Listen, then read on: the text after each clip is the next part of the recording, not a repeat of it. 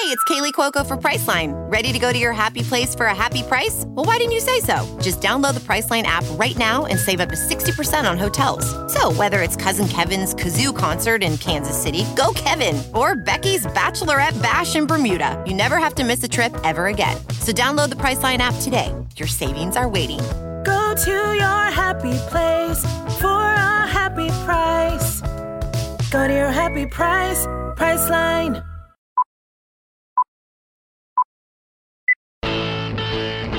Fifty-one thousand plus on their feet.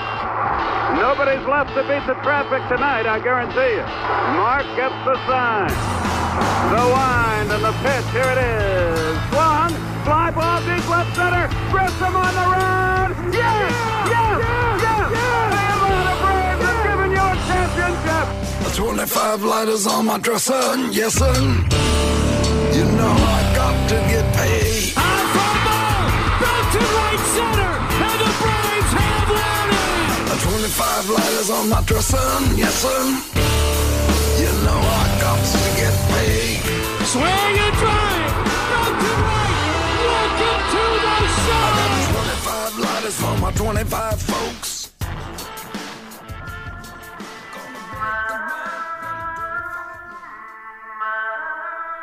Now get ready. This is the Platinum Sombrero Podcast with your hosts, Dylan Short and Adam Doc Herbert.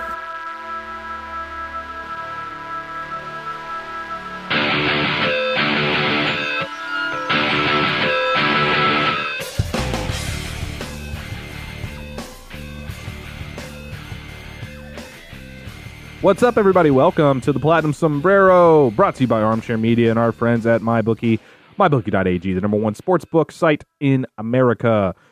If you like to bet prop bets, MyBookie is your place. They've got more prop bets than anybody else. If you like betting updated lines, MyBookie is your place. Most updated lines on the web. If you are a beginner, MyBookie is your website. If you are a sharp, MyBookie, still your website. Are you starting to get the picture here? MyBookie.ag is the perfect site for all of you, any and all sports gamblers, from beginners to the most experienced. More lines than anybody else. They go deeper on their lines than just about anybody else. More prop bets than anyone. You can find over unders, whatever the case may be, whatever you like to bet in game betting. You can find that on MyBookie as well. Whatever whatever you like to bet, MyBookie has it for you.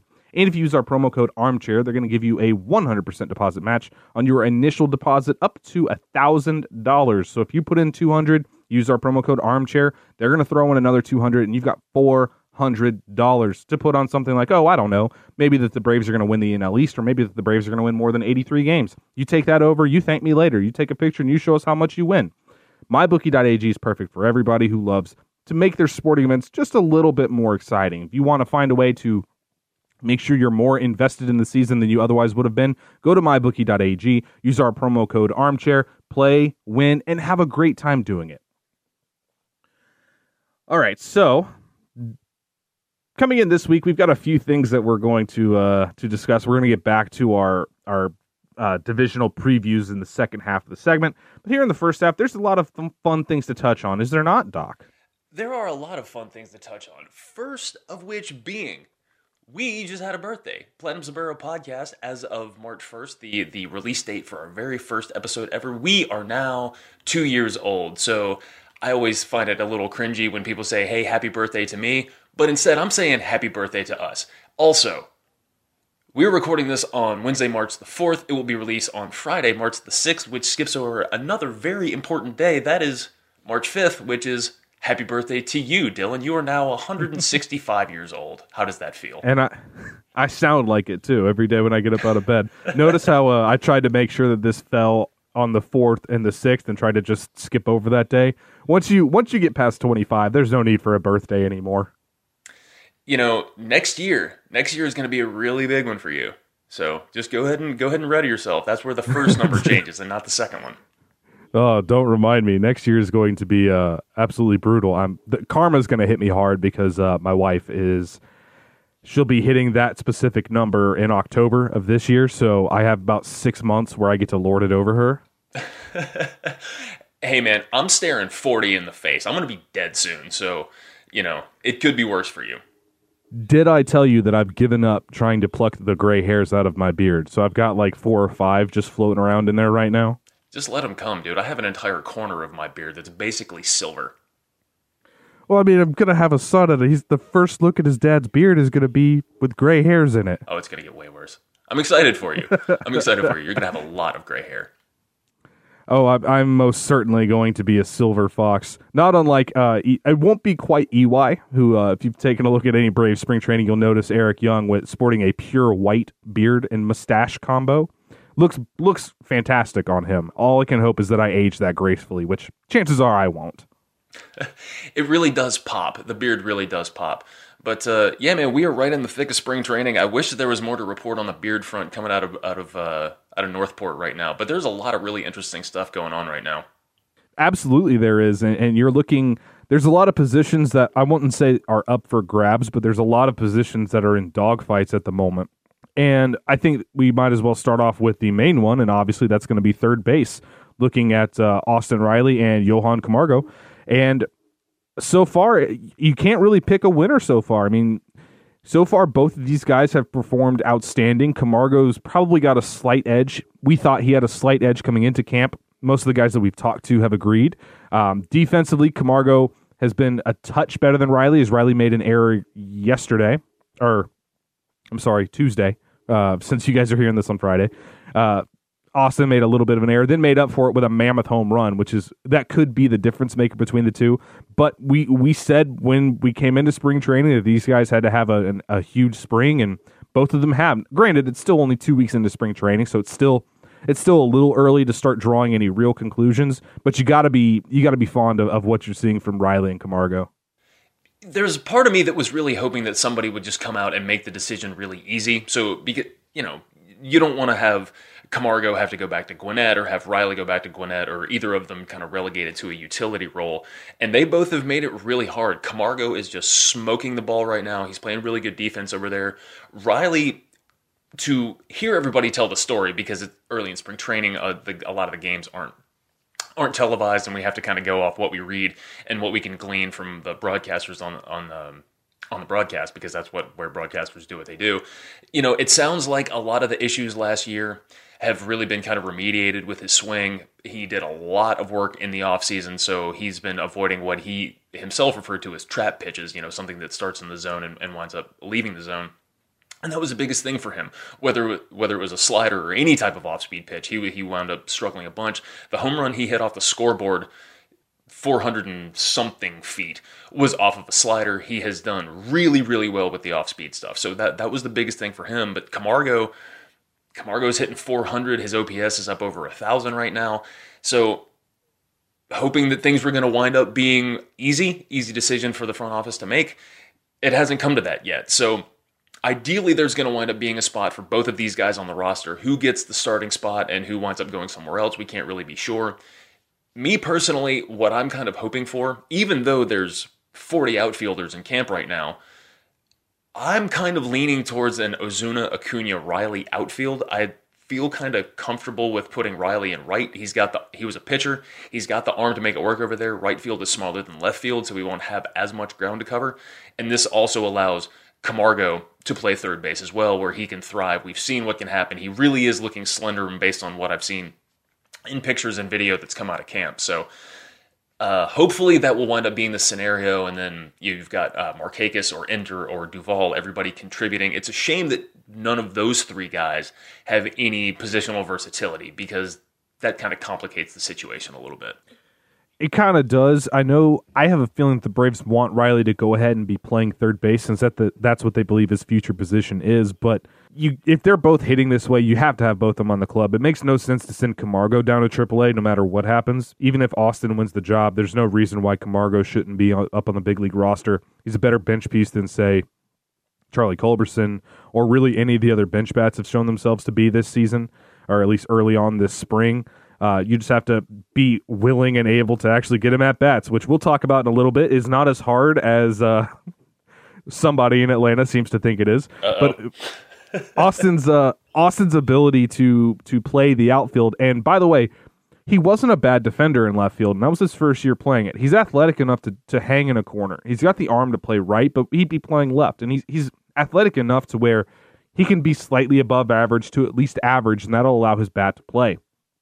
And when you're talking about the difference between Riley and Duvall, it's not just Riley and Camargo. Duvall has to keep putting up numbers because Duvall could easily be replaced by Austin Riley too. We saw that happen last year where if Duvall's not going to be a guy that can consistently hit, and we've seen Duvall in platoons before, and he hasn't always performed admirably in a platoon, it does make the Nick Markakis signing a little bit more odd uh, because really, if you come down to the question of would you rather have Duvall or Markakis, if I'm talking about on the bench, I'd probably rather have Duvall because he's a better defender for sure, uh, and he's got more power. Nick's better bat to ball, uh, and he's lefty, which helps his case a little bit. But it does make that decision to to bring back Markakis, particularly so early. It does make it a little bit of a questionable decision in my in my mind. Yeah, I think. I mean, you could do a lot worse than having Nick Markakis as a bench bat. You really could because when you're trying to mount a rally late in the game, how many times have you heard a base runner is a rally? And Nick Markakis, you know, there there are flaws in his profile, sure, but the dude can still hit. And if you just need somebody who can get on base and you know, or maybe come up in a clutch situation and and not strike out, or maybe not necessarily ground into a double play, then he's a really good guy to have. But you're right, Duvall has the edge in power. He does have the edge in defense. One thing that that I could kind of see happening here is this would allow Camargo and Riley to both wind up on the roster, keep, keeping Riley around because he's truthfully your best backup first base option. And Freddie, stubborn as he is, he did have the surgery. And, you know, we were talking last week, worried about the elbow inflammation, not particularly. You know, they sat him a week, they've got him on a schedule to where he's going to wind up getting some scheduled days off. He's eventually going to need to ramp up, but there's nothing saying that this won't wind up coming up again or, or just having a scheduled day off during the week. You could plug Riley in over at first base and have Camargo at third. Now, you're right. Riley's long term home is third base. So moving him off of that and putting him in the outfield or putting him at first or having his position just be batter, you know, you don't want to hamstring him by not giving him the regular playing time, but you have to play to your assets. You look at teams like the Dodgers, and they were they were stacked before Mookie Betts got there, and they might be the deepest team. They're certainly the deepest team in the league now, and they're the deepest team that I can remember in recent years. But at the same time, we spent a lot of last season saying the Braves have to be built to be the Dodgers. And the Braves didn't beat the Cardinals and the Dodgers didn't beat the Nationals. So just having the depth doesn't necessarily guarantee that you're going to thrive with it when when it comes down to crunch time, but you can do a whole lot worse than having 25 really really or 26 now, 26 really really good players on your roster to plug and play. Now, say what you will about Snitker's inability to or not even necessarily inability or unwillingness to kind of move them around like that. I don't know if I would rather have a manager who's as upfront about it and saying like I don't know how to do this as opposed to somebody says, "Oh yeah, this is absolutely we're going to do." And then when he gets in the moment where he doesn't wind up doing it. So Riley and Camargo are both best suited to get regular at bats. That is for certain. And getting them in any scenario that's not going to wind up being, I don't want to say slap in the face, but going to wind up being a difficult situation for one of these guys. It is going to be tricky. So we still have a couple weeks before the season breaks. My God, I can't believe that the season starts in like three weeks. Ah, that's so wonderful. Um, there's a lot of baseball left to be played, and any number of things could happen. Somebody could, you know, want to trade for Ender tomorrow, or uh, the Braves could cut ties with Duvall because he's got a non-guaranteed contract. Any number of things could happen. I don't think Markakis is going anywhere, and I still don't really see a scenario where Riley does wind up being being a bench bat if he doesn't wind up being the starter. I think they would send him down, but the bench is going to be interesting. You know, Culberson's going to get a spot. Hechavarria is going to have a spot. Markakis is going to have a spot. But beyond that, there's still, you know, this is why they keep rotating guys out and out and out to for the rest of the season. You know, Pete Kozma could wind up with a spot. Who knows? See, I'm not gonna I'm not gonna say with the same certainty that Culberson's got a spot. He hasn't performed well this spring, and he's on a non-guaranteed deal as well. He he's got the he's got the escalator if he makes the major league club. I'm sure he'd come up at some point, but I don't think he's a lock to make the opening day 26. I think you're right that I think all things considered, if they think Austin is going to be on the bench, then they'll put him in AAA so we can get full time at bats. But we're kind of past that point of let's try to to plan ahead. We're kind of at that point now where it's all hands on deck, put the best players on the squad, and let's go win a World Series. I mean, you've heard the players echo the sentiment. Everybody in Atlanta is echoing the same thing. Last year left a really bad taste in everybody's mouth, so it's it's about time to excuse my French. It's time to nut up or shut up, and uh, 2020 is going to be a big deal for it. And uh, just just to lightly touch on that snit thing that that we were that we obliquely mentioned, uh, mentioning again that it's hard to get at bats for both Riley or Camargo, depending on who's on the bench. It's really not that hard. You just have to be dedicated to doing it. That's part of the things. That's part of the things with Snitker, And I know you don't want to talk about it, Doc. I understand. Uh, I talked about it enough on the Locked On, but it doesn't really need to be talked about because it's essentially the same take from what we had last year when we had the "we're not built that way" conversation.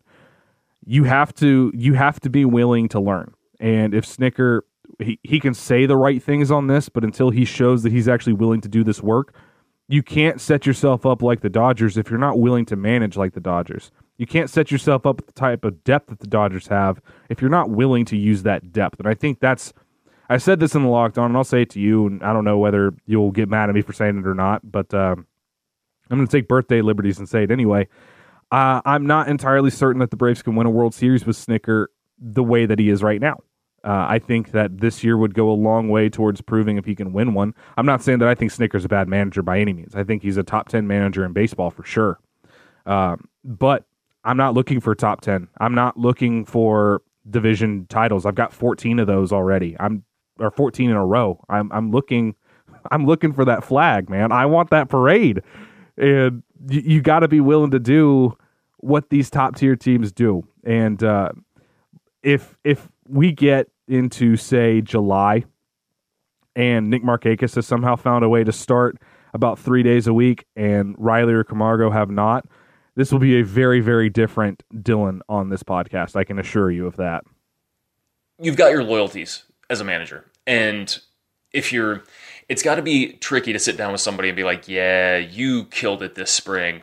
You are going to be our backup, and uh, we'll try and get you a couple at bats a week. I mean, that's got to be hard because everybody talks about how how much Snit is just a player's manager. So you don't get that title by by compromising your relationship with guys. So, as it pertains to being able to construct a roster that you're really going to be able to use all of the pieces of and you know if somebody gets on a hot streak you don't want to sit them or if somebody is on a hot streak and then it looks like they're going to kind of taper off then you don't want to immediately just be quick to judge and sit them down and you know because maybe maybe it is just a blip in some cases and then you wind up substituting somebody else and you compromise the the overall quality of the team there's a lot that goes into it and hopefully they just break camp with the best 26 and not just the most logical 26 if if that makes sense. Yeah and it, it does make sense. Um i don't i i every time I, I do one of these on snitker i know it's very polarizing. Some people love him some people hate him some people are like me and just want to win and don't really care who's the manager um as long as it's not gabe kapler. But we do get to this point where everybody likes to bring up Bobby Cox and, and, be like, well, Bobby played his guys a lot too, or, or Bobby was the same type of player's manager and yada yada. Well, Bobby knew the value of days off, which is why we had why the term getaway lineups, getaway day lineups is fairly infamous around these parts. Doc, would you agree with that? I would indeed which is uh it's an important thing for these guys to be able to have scheduled off days. And that's part of my thing. You can't tell me how much the players love Snitker if they're not willing to sit when he tells them to sit. And i'm looking directly at you freddie. Uh, and that's something that that's something that snick's got to kind of figure out. And maybe he does this year. Maybe maybe the the nlds was a wake-up call for him. Um, but this whole kind of like joking relationship of oh well I tried to give Freddie a day off and he just fought me on it or I have to tell Freddie six months in advance he's having a day off like that's not really a good thing that's that's not respect honestly like if, if you really respect your manager then you may get upset about having to sit but you're not going to fight him over it all the time and that, that's kind of my point on that and again we may see a different Snitker this year. I think we have to. And I think the Braves have to see it. And I think Alex needs to see it too. If he wants to commit to Snitker long term, then you you need to see this because I don't think Alex is a guy who he doesn't have any ties to Atlanta or Atlanta's system per se. So the fact that Snit's been in Atlanta for 40 years really isn't going to hold the same sway with Alex that it holds for a lot of Braves fans. Uh, I think Alex wants desperately for Snitker to succeed. I want him to succeed. Everybody wants him to. Anybody that has met Brian Snitker wants him to succeed. But 2020 is going to be a key catalyst in how long Brian Snitker remains manager of the Atlanta Braves and how good the Braves can be under Brian Snitker. But I don't want to drag it down anymore. So let's move on to some happier topics like the pitching competition, which we were just talking about Riley and Camargo and how good that how good they've been doing and how tough this third base competition has been. The battle for the fifth spot in the rotation, really the fourth and fifth spot until Cole Hamels comes back in May, has been really, really good. Nobody has had nobody has, has pitched themselves out of it. You've got a lot of guys that are pitching really, really well. Uh, I mean, particularly Kyle Wright, whose last outing was absolutely spectacular. Sean Newcomb has been good. Jordy, I know you'll be happy to hear me say that. You know, he's been effectively wild at times, but his curveball has looked pretty good. I'm not a big fan of sweepers, but there's no doubt that Newcomb has has prepared with a vengeance. He looks a lot more slim than he did last year, even though he's still a big dude. Uh, Kyle Wright has looked outstanding. Touki has looked great in his two outings. Bryce Wilson has had that rough first outing. Second outing looked really good. This is a tough battle, and you still got guys like Tucker Davidson who are coming in and putting out fires at the end of the game, or or when any anytime Tucker gets into the game looks outstanding. There's a lot to like in this fifth starter spot. You talk about Felix Hernandez, who has looked just awesome in his three outings. It's a it's a very tough battle, and I think this is good for the Braves. You need this battle to be tough. You don't want to go into it like you did last year, where you kind of just have to hand it to somebody because you have to have a fifth starter.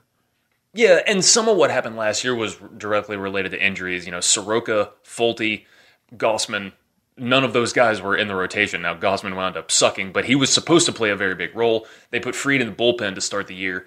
And, you know, when you when you think about last year, Kyle Wright looked excellent last year. And then nerves got to him that first series in Philadelphia. He never fully recovered from that. Newcomb looked awful last year, which they put him in the rotation anyway because he was supposed to be contributing and he wound up in AAA and like like 2 weeks into the season or something. Important to note, he has not walked one batter this spring training. Still spring training, but that's inspiring.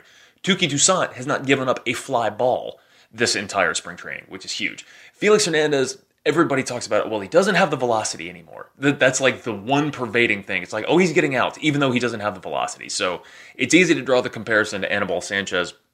And whether that winds up being a thing or not, I don't know. Felix, if he's pitching as good as it sounds like he is, then it's entirely possible that the Braves will wind up utilizing him, or if they wind up rolling with the kids, then they could then Felix will catch on somewhere. I don't know if they would put him in that Josh Tomlin role. You know, he's never really had an extended stint as a reliever, so I don't know if he's necessarily going to be like a fireman or like a mop up guy.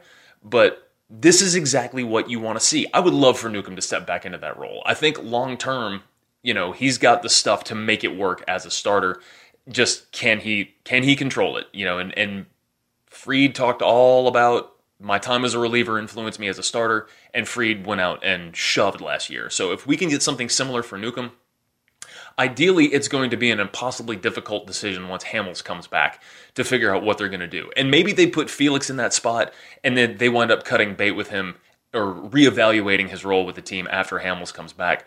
The way it sounds now, Hamels isn't going to even be around until May. So they do have more time on that decision. And Bryce Wilson still kind of is lagging behind in this, but he's uh, he's actually looked uh, moderately decent as well. Uh, Folty's not doing himself any favors, but I think you can still kind of wind up putting him in pin in that uh, in that rotation for opening day as well. So Soroka's back. It's also it's it's also been two starts for Folty. That's Sure. the other point that kind of needs to come across here is people are acting like the sky is falling because we're two weeks into spring training. It's two starts for Folty, and anybody that watched that game with the Red Sox, this is why I had a big take against Sports Talk Radio in Atlanta. You can tell who's actually watching when they actually try to talk about it. Talk about the two homers that Newcomb gave or that uh, Folty gave up. That homer to Rafael Devers it was a great pitch. He fooled Devers. It was low. It wasn't in the strike zone. Devers just flicked his hands at it, and because Devers is Rafael Devers and super strong, he managed to hit it out. Like that was not a bad pitch at all. Aside from that one, it still wasn't a great day. He kind of was all over the zone, but it wasn't it that that it wasn't like he just gave up two bombs because he threw pitches right down the middle. Devers Devers earned that home run in the first inning. And that's the thing. Sometimes hitters are just going to be able to recover and do something like that. That's the advantage of being Rafael Devers is that you can you can adjust on the fly. You can you can hit a pitch like that out. And you're right. Folty has so many detractors. It's like people can't wait for him to struggle. Whether he's actually struggling in in the game or whether he's struggling on the stat line, people are to jump all over him. It's like Luke Jackson. People have this preconceived notion that no matter what, this guy sucks. You know, he breaks your heart once, and so he breaks your heart forever. So people are just conditioned to hate the people that they hate. I mean, Shane Greene, it's it's a similar story. People were so upset at him last year because he showed up, had some bad luck. Some of it he was not pitching uh, nearly as good as he did in Detroit, but he had some bad luck and people hate But him. it costed us Joey and Travis Demeritte. that that was hard. But at the same time, it's if it's spring training for anybody, you have to give the same leeway to the guys that you like as the guys that you don't. So if you like Max I'm not- Fried and he's struggling, not you, but like, you know, the royal you. If Max Fried is struggling and you like him, you're like, "Oh, he'll figure it out." The, if Ronald Acuna is struggling and you say, "Oh, he'll figure it out. I love him." But then if you don't like Shane Greene, be like, "Nope, he's just a mop-up guy now." Same thing with Mike Foltynewicz. People, uh, players are always such victims of expectations. So just, uh, just temper it. Like I said, there's still three weeks left to go. There's a long way. Shane Greene could be working on something. I don't know. Maybe he's got like a ruptured oblique. I don't know. Let me preface this by saying it is far too early to freak out. Shane Greene's had like two outings this spring. Right. He's had like two innings pitched. Um, now, I will preface that with Shane Greene has been a very bad major league pitcher for what, four out of the five years? How long has he been a major leaguer? Five years? Uh, roundabout, yeah. he has been a bad major league pitcher for all but one of those.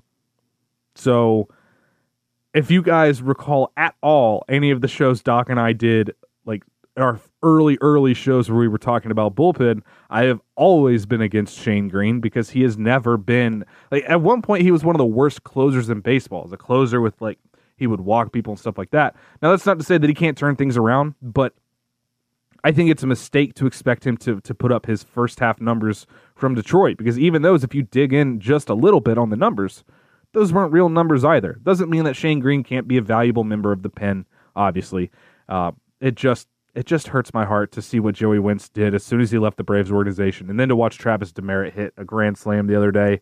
Again, though, I I will follow the same rule. It is too early in spring training to to say all is lost if you were a believer in Shane Greene before this spring training, you should still be a believer now. I'll say it that way.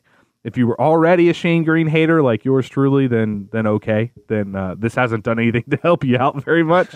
but if you uh, if if you were somebody that believed in Shane Greene when we got the acquisition and, and coming into this spring, then it hasn't been enough for you to to. It shouldn't be enough for for you to have changed your tune out of two outings. I was wondering what to get you for your birthday. I really am going to get you that Detroit Tigers Joey Wentz jersey just to. I'll wear it. I'll wear it to. I'll wear it to Truist.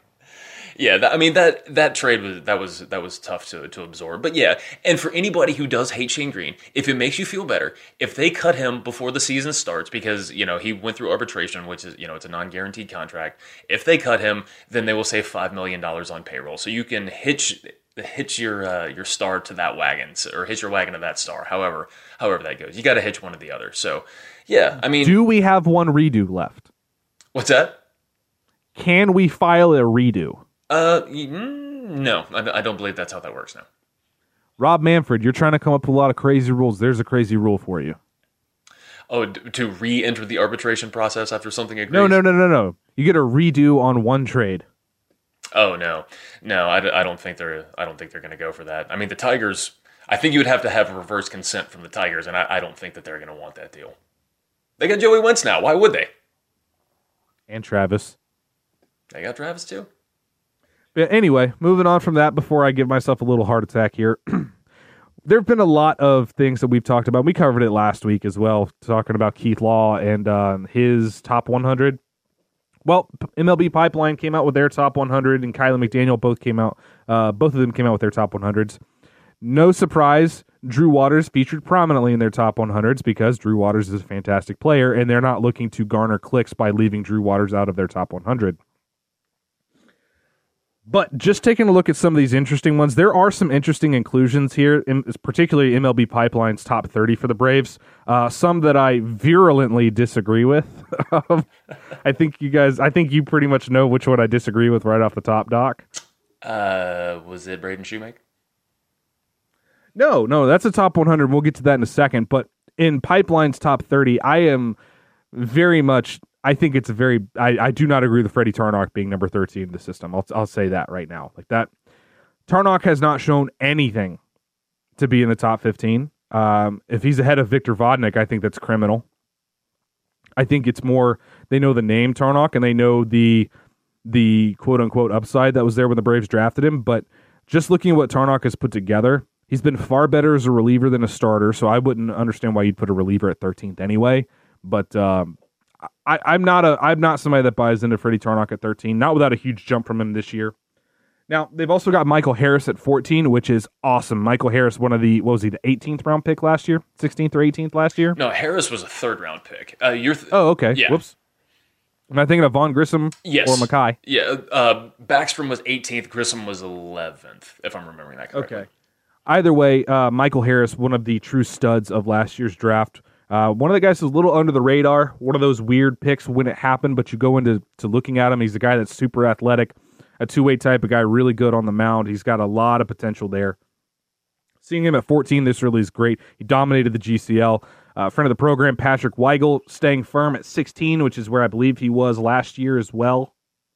And uh, a favorite of mine and Doc's, Daysbel Hernandez, getting the jump from like 22 all the way up to 17. Closer of the future, Daysbel Hernandez.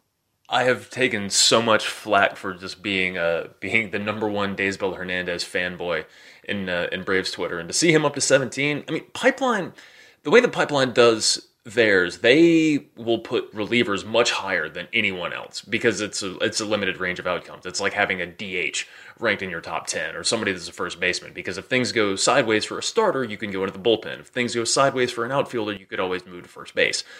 You know, once you're a reliever, you pretty much stay as a reliever unless you're Phil Pfeifer, who made the list at number 27, I think. Um, Daysbel has a chance to really contribute. He's got a he's touching high 90s, and he's also got uh, got a really good slider in there. If he can develop another pitch, then I mean we're looking at a lights out reliever. But uh, 17, my God, even for me, that caught me off guard. I didn't think he was going to wind up being that high. I love the fact that Tyler Owens, who was a uh, who was a pick from last year, one of the late round guys, I think a 14th or 15th rounder, he wound up uh, making the list in the uh, in the 20s. So you know, there's a lot of the guys from last year wound up showing up on this list. Yeah, uh, or Owens is 25. So uh, Vaughn Grissom, who you mentioned, is 23. Bryce Ball, the cult hero, he's at number 21. For the record, we all love Bryce Ball. Stop saying that he could take Freddie's job if Freddie's hurt. He only has 90 plate appearances above rookie ball. So, ah, Don't you doubt Bryce Ball. no, I'm you just, don't know what Bryce Ball is. You don't know what Bryce Ball's capable I'm of. just glad. I'm just glad I had to get it off my chest. We all have certain things we have to say. That is one that I had to say. So He's the Super Hulk. even for uh, even for as many prospects have graduated, you know, it's amazing to look at this big league roster and see these guys that we were obsessing over when the rebuild was still happening and the Braves were losing like 95 games a year. That there's still a lot of really solid talent in this uh, in this farm system. And yes, you guys will be happy to know that Drew Waters is ranked number two by Pipeline, even though he has struck out in 11 out of his 16 plate appearances uh, in spring training. Wait, so what? far. Hold up, what?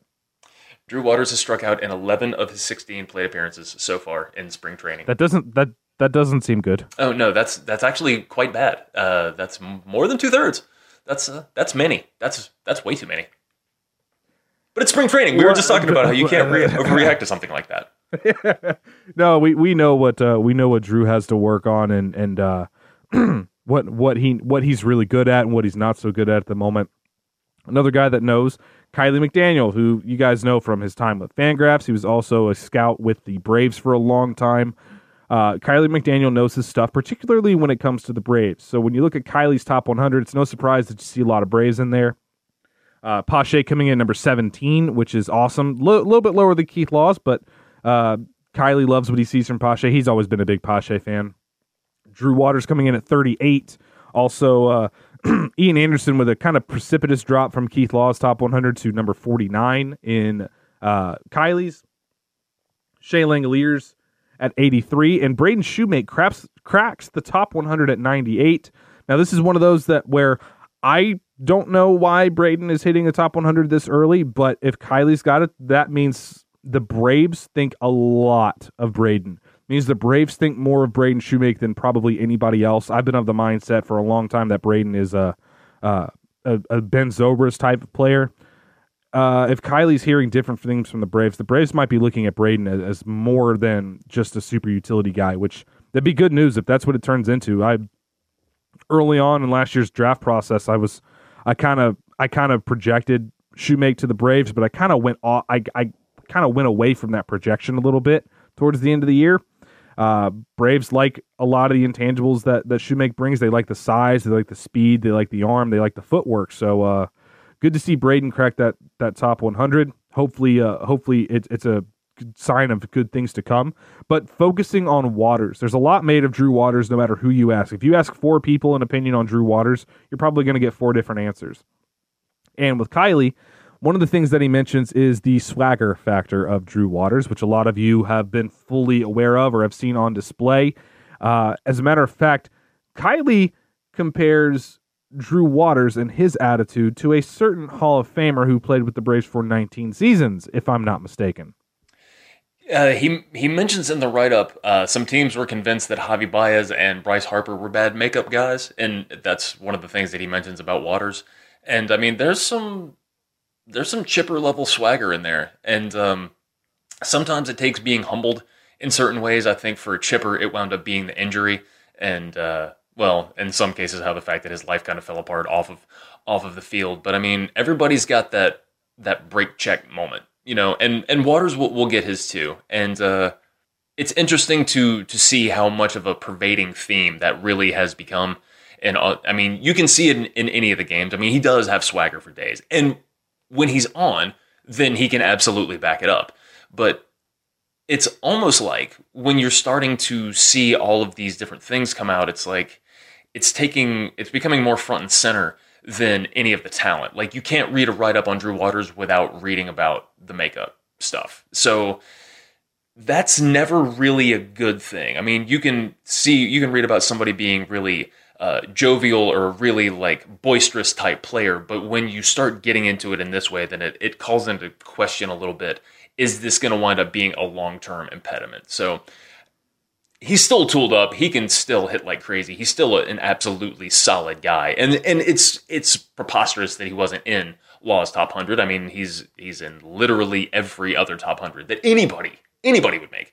So not even just top 100. He's in everybody else's top 50. Top 50, yeah. I mean, he's he's a solid. He's absolutely solid prospect, and we should all be really excited about him. But there there will be some some growing pains between him and the fan base because if he comes up and he struggles and he's got an attitude, people the people will turn on him because it's just the nature of things. I was talking about people have their preconceived notions about Luke Jackson and about Folty. They will have them about Drew Waters, and they will dog him for the rest of his career. So just be ready.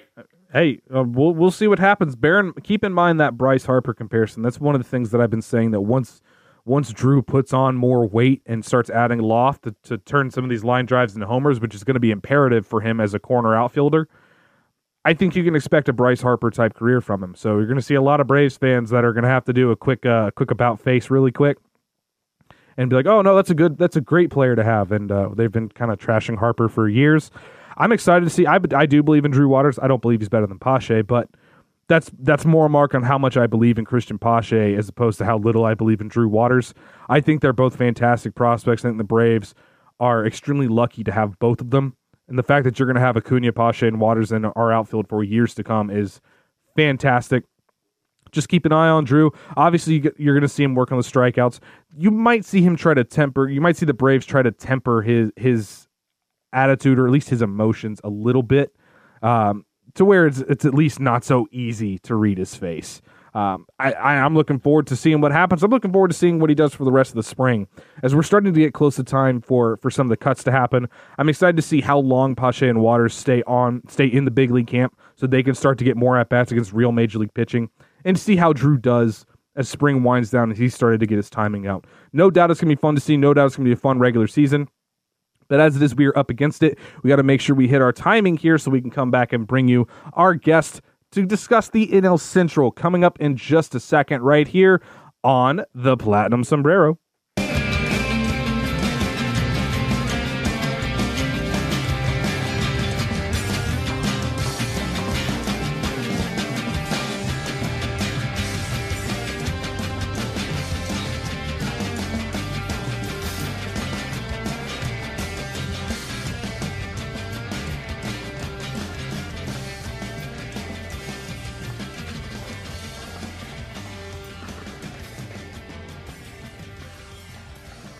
Welcome back to the Platinum Sombrero, ladies and gentlemen, episode 105. Doc here, reminding you that this week's episode of the Platinum Sombrero podcast is brought to you by triple wide birdhouses and latex mittens. Last week, we had former Braves outfielder Lane Adams join us on the show, so we briefly suspended our division preview series. Well, we are back with another divisional preview. This week, we're focusing on the NL Central, and we decided to go and get a fantastic guest for you this week from Forbes magazine and also from the Associated Press, we have got my dude, Jared Wyllys, joining us today. Jared, man, thank you so much for taking the time to come on the show. Yeah, thanks for having me today. So, your focus is primarily on the Cubs, but uh, I get the feeling that you have been uh, paying attention to everything that is going on in the division since the offseason started. How do you feel things are, uh, are looking so far in your division? Well, I think for probably like the third season in a row, it's going to be you know, a, a, tough division to shake out. It's probably going to be another year where it might take until the last week or so of the season before you have a clear, a clear division winner.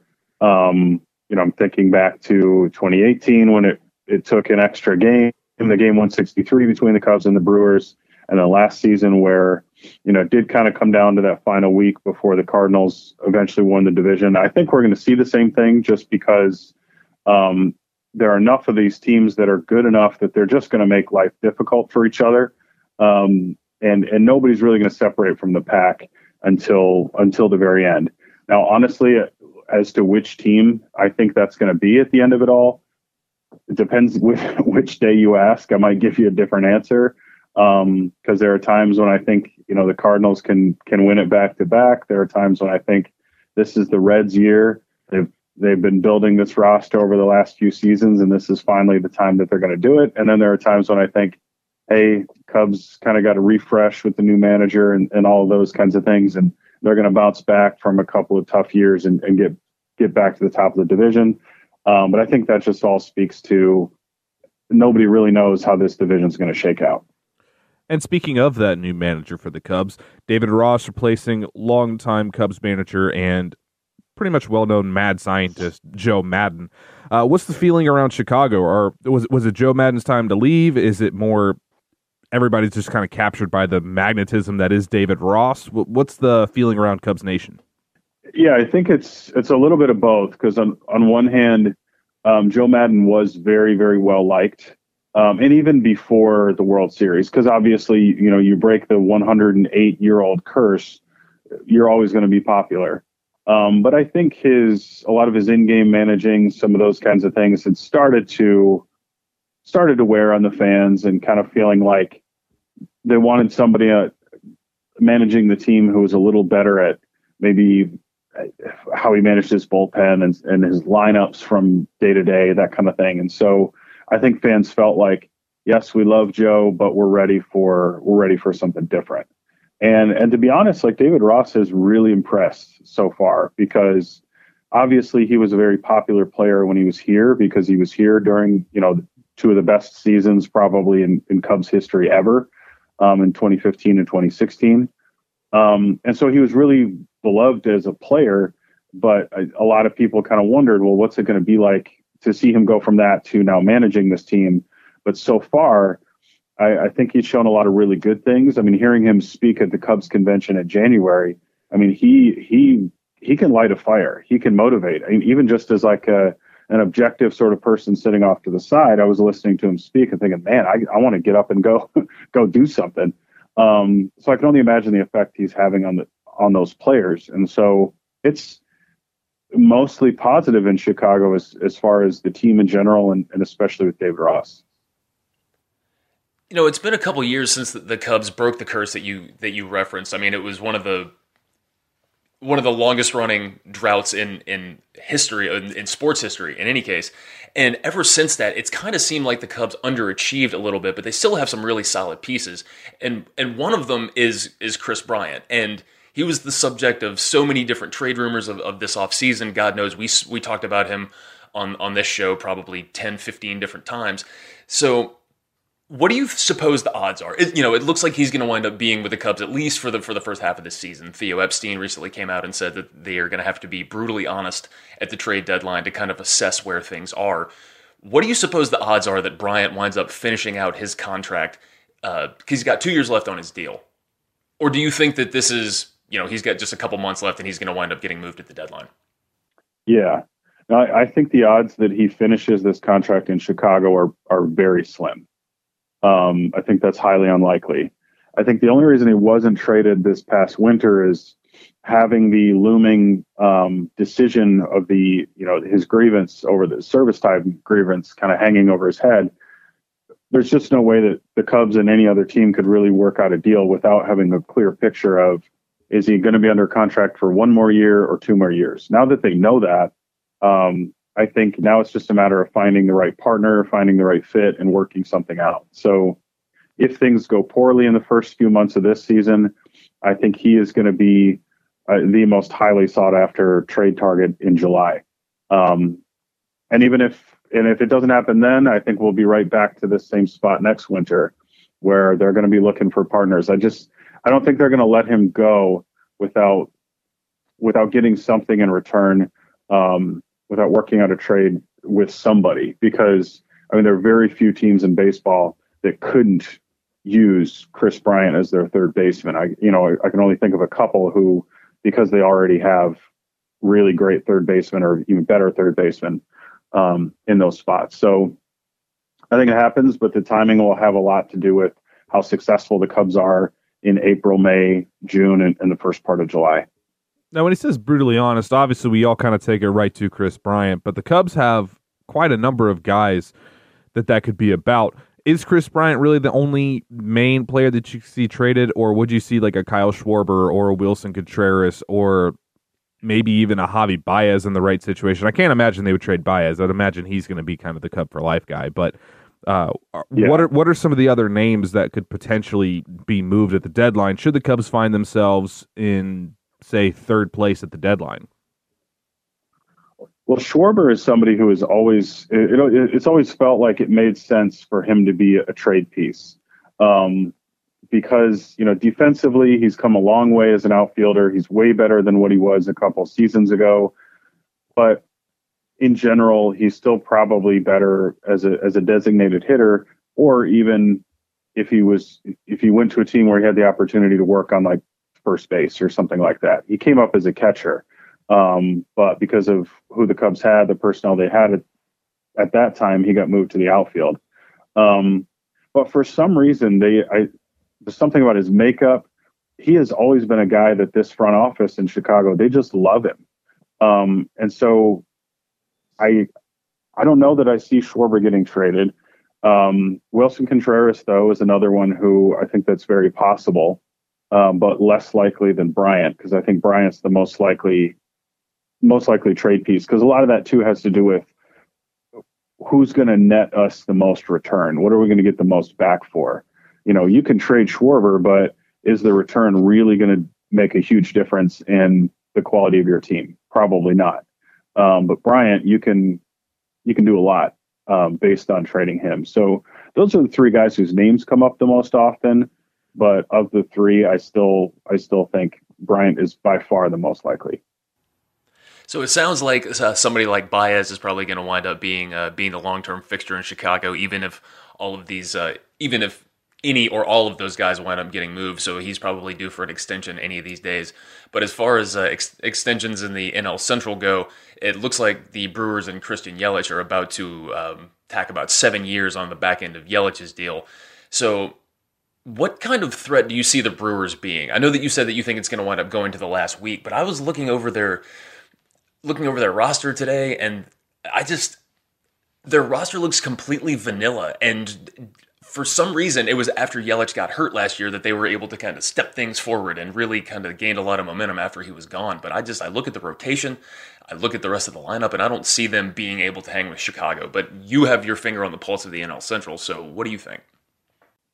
Well, I think what's been kind of interesting about them the last few seasons is that the that's the way I think most people have felt about the Brewers for you know about two years or so now, and yet somehow in 2018 that you know their group of pitchers that they had a couple of seasons ago that we were all just sort of expecting to you know to fall apart. They made it all the way to Game Seven of the NLCS, um, and then even last year, you know, getting to the wild card game and you know that's a wild card game you go back and look at and change one or two outcomes, and they're the team that advances and not the Nationals. But um, I do think, though, that this this is the point where they're just, you know, some of that like voodoo magic they've kind of had going the last couple years.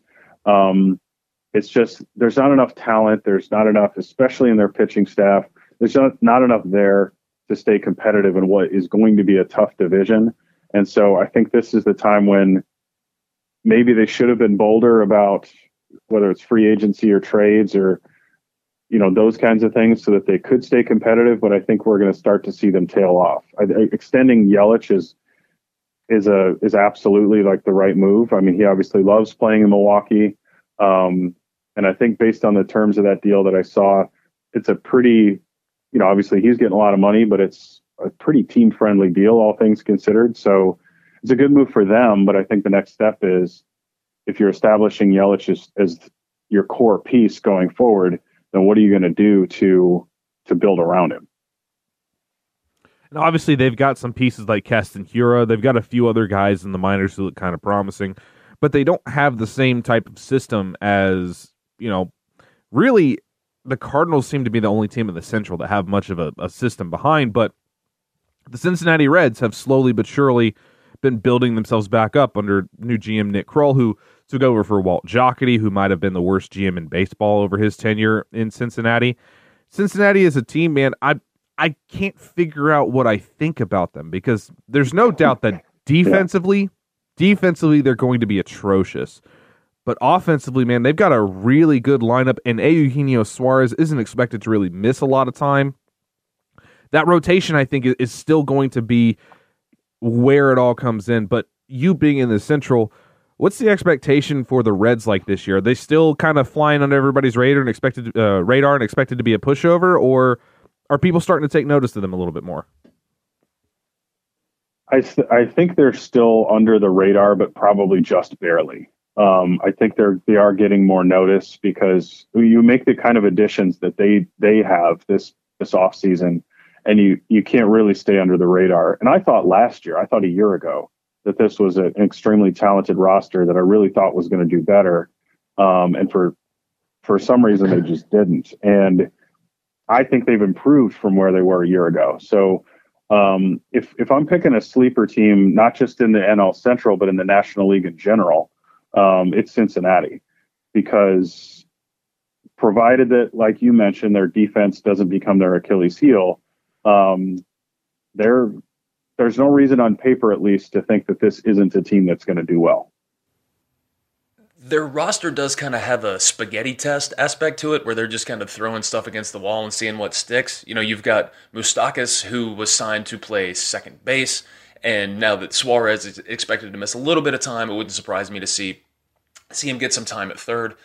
Um, and then you've got Nick Senzel who could who could fill in at third. He's he's supposed to play center. Nick Castellanos. I mean, he's basically all bat, and he's he's kind of the uh, the poster child for for talking about how bad the Reds' defense is, is possible. excuse me, how bad they could possibly be. But that rotation, Luis Castillo, Trevor Bauer, and Sonny Gray, it's not exactly Scherzer, Strasburg, and Corbin, but that's a solid top three. And you know, you throw Wade Miley in there. I mean, I I'm fascinated by them. I don't I don't necessarily think they're going to win the division, but I've, every time that they make a move, I'm just like, wow, they. Even last year, when nobody was was doing anything, they were trying to make a push. They were trying to be active, and now so I, I think they could definitely be a team to watch, no doubt about it. Yeah, and I, I think there there is like you just described them. There's there is a bit of a feeling of like let's just kind of see what sticks. Let's grab a bunch of guys and and see what works out or see how it works. But they've they've given themselves some depth that maybe they didn't have before. That now they can they can withstand having Suarez down for a little while, or even if Votto, you know, he had a, a bit of a down year last year and whether if that continues this year, if this is maybe like the decline of Joey Votto, um, now they've got some other bats in the lineup that can absorb that. Um, yeah, it's it. They're definitely going to be interesting. That's for sure. I guess we do have to move on to uh, everybody's most hated team in the Central, and this was ours even before the disastrous Game 5 of the NLDS. But the St. Louis Cardinals, not only are they the most annoying fans in baseball, they have this annoying habit of somehow being able to churn out like middle of the road seasons that somehow never seem to end. Like when you're talking about the the NL Central last year, at no point did I really look at the Cardinals and say, "Man, that's a world beater of a team." They had some some rotation issues where Miles Mikolas wasn't good last year. Dakota Hudson throughout the entire season was kind of overrated. Really, aside from Jack Flaherty's second half, their rotation was was not good at all. And they had some really big down years from from a lot of key players. Talking about uh, Matt Carpenter in particular. Yet somehow they just found themselves sticking around that playoff race and somehow won the division and somehow kept it going. And we don't really want to discuss what happened against the Braves because it shouldn't have happened, but it almost seemed like a textbook St. Louis Cardinals year, and it makes me kind of hate them just a little bit more. Yeah, I mean, and I think they're kind of known across the league as they're that team for everybody, but especially here in Chicago, we constantly refer to the Cardinal Devil Magic, um, where exactly like you described, like how did this just happen? You know, how did they win this division? How did they advance in the first round of the post postseason? Or, and even down in like the microcosm of, you know, who is this guy they just called up that we've never heard of who, you know, gets up and, and rakes for two straight weeks? Never heard of this guy. It seems like every time we turn around, they've got another prospect who's showing up who's doing that kind of thing.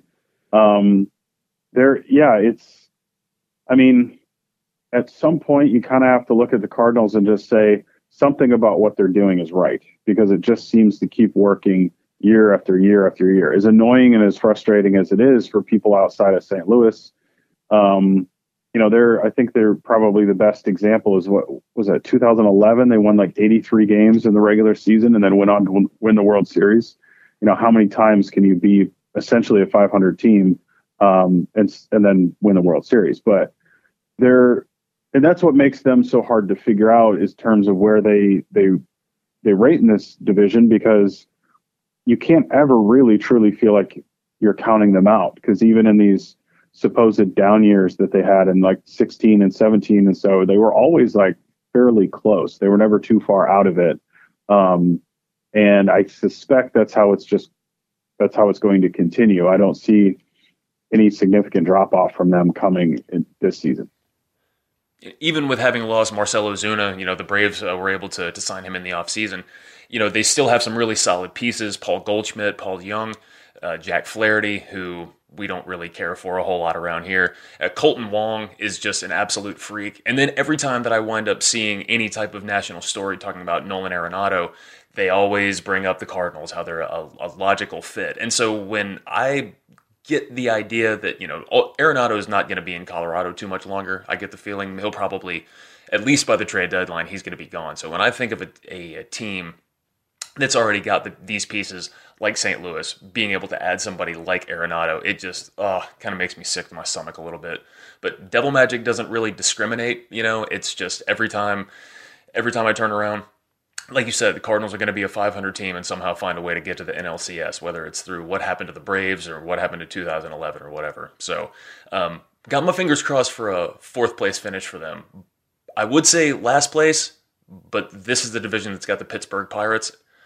I I don't see any scenario where the Pirates don't finish last, and I think they're going to lose like 105 because of the how how top heavy the rest of the division is. Everybody's just going to take turns beating up on Pittsburgh.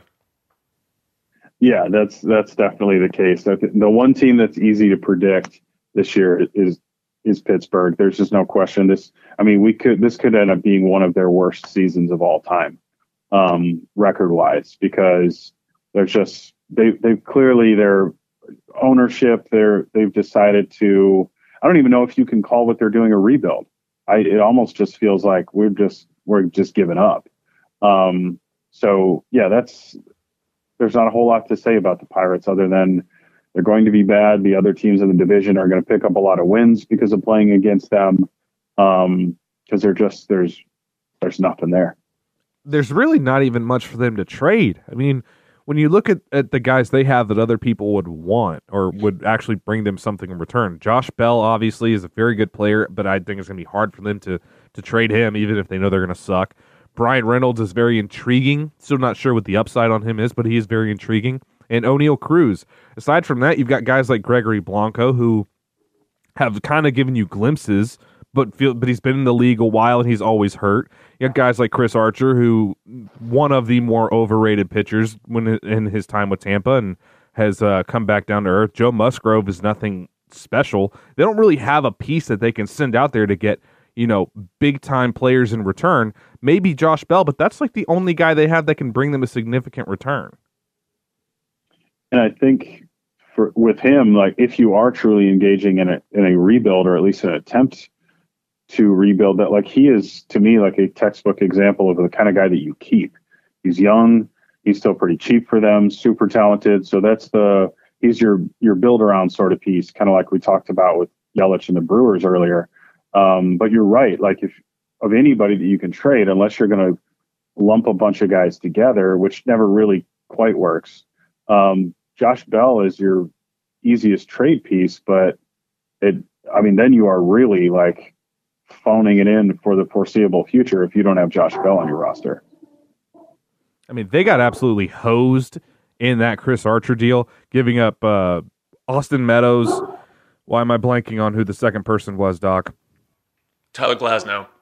Tyler Glasnow, Austin Meadows, and then Shane Baz is the player to be named later. It's the first time I've seen a top 100 guy be the player to be named later. Uh, I have no idea who okayed that deal, but that person's got to be out of a job. I mean, you just gave up three guys that were all. I mean, I don't. I, I wouldn't have traded Austin Meadows straight up for Chris Archer, so I'm not entirely sure what Pittsburgh was thinking. Uh, but there, there's no doubt that that one trade that might have doomed them for about five or six years yeah, that's that's a move that sets you back in a big way. Um, because if you are trying to use your farm system to get better, you just gutted your farm system for, like you said, and I agree, a, a pretty overrated pitcher um, who wasn't even going to make you all that much better the year that they traded for him. Um, I, so it, that that I think in the the history of Major League Baseball trades, that's that's one of the worst ones um, that I think I've seen in a long time. You know, every division's got that one team that that can expect to be beaten up on. You know, we we being Braves fans, we we have a front row seat to the Marlins and what they've done. But the Marlins have kind of been creative with what they did.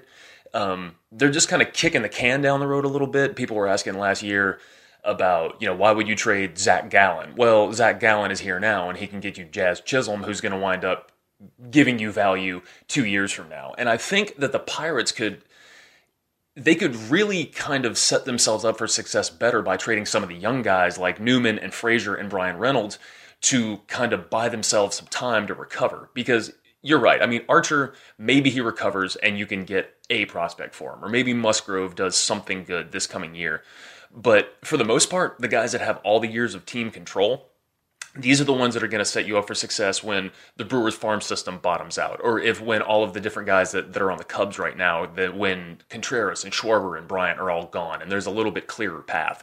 Because for now, like I said, I can see a scenario where the Pirates don't even win 50 games this year. So if they can set themselves up for the 2023 season by sucking for real instead of sucking kind of, which they've done in the past couple years, I think that's really the, the only true path for them yeah, they really kind of have to play the long game um, and, and, wait some of these other teams out. I, that makes a lot of sense. All right. Well, we are up against the time clock, so we just have one more question before we let you go. We need you to try to project this division, and we are going to use this against you when the time comes. So you better come correct. All right. Um, so you want me to lay it out like top to bottom? Yeah, top to bottom. Let us know. Okay. Uh, let us know how how good the top is and all that stuff. But uh, more than anything, we're just trying to make okay. sense of this division. All right, I think um, I'm going to go Cardinals, Cubs, Reds, Brewers, Pirates, and I and you can hold me to that. I will answer to that. You want to have me back on in like September and just see how horribly wrong I was. I, that may be the first time I've actually had somebody project the Reds to finish above the Brewers. I like that you went out on that limb. That's that's my like they're my bold pick for the year. I'm just gonna I'm gonna ride with that as long as I can, um, and and see see if they prove me right or not. Still mad you have the Cardinals winning the division, but you're probably not wrong. Honestly, I'm mad about it too. but yeah, yeah, that's just that is what it is. I mean, uh, we'll we'll see how it goes. I hope I hope that doesn't happen that way. I, I would be very happy to see the Reds take a step forward. I've kind of been a little bullish on them the last couple years, and they haven't really followed through. So I'm happy to see what they're doing, and I like seeing a team that looks to get better by actually trying to change the culture and win a little bit. So I, I'm excited to see what they do. Yeah, I've definitely I feel the same way about them. I think that's part of the reason why I'm I'm probably have a bit of a positive bias, just because even going back to last off season, like you referenced earlier, um, they at least were trying. They were making moves. They were making deals, and they were there. There's an effort there that I'm not seeing from a lot of other teams. So in a lot of ways, I find the Reds refreshing, and so I, I hope it pays off for them. Well, you heard it here, fo- uh, here, heard it here first, folks. Thank you guys so much for tuning into the episode. He is Jared Wyllys, one of the best of the business. Jared, thanks for coming on the show. All of you guys out there, thank you guys so much for listening to the episode, and we will be able to get back to you uh, next week around the same time, same place, right here on the Platinum Sombrero.